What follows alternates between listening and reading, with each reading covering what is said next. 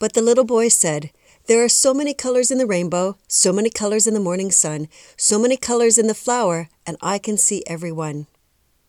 I love this song by Harry Chapin. March is Color Therapy Month, and it reminds me that soon the snow will leave us and the amazing colors of spring will surface. These colors make me smile, they pick me up, and they put the world back into perspective. Research has found that color does impact our mood. Color therapy itself is an energy healing method that has been used for thousands of years.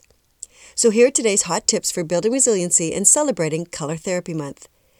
Deep breathing and visualization are powerful strategies that can calm us and heal us.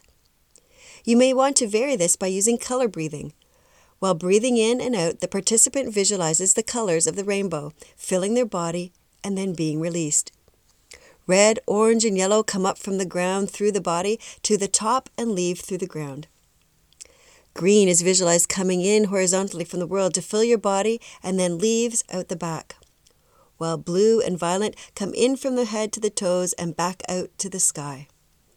Here are a couple of favorites from the Color Therapy Month website. Eat a salad that contains all seven colors of the rainbow. Take a color therapy bath.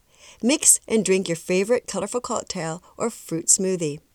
Create a flower display of all of the seven rainbow colors. Looking for more tips to build your resiliency? Look for my book on Amazon called Stress Out, fifty-two Weeks to Letting More Life In.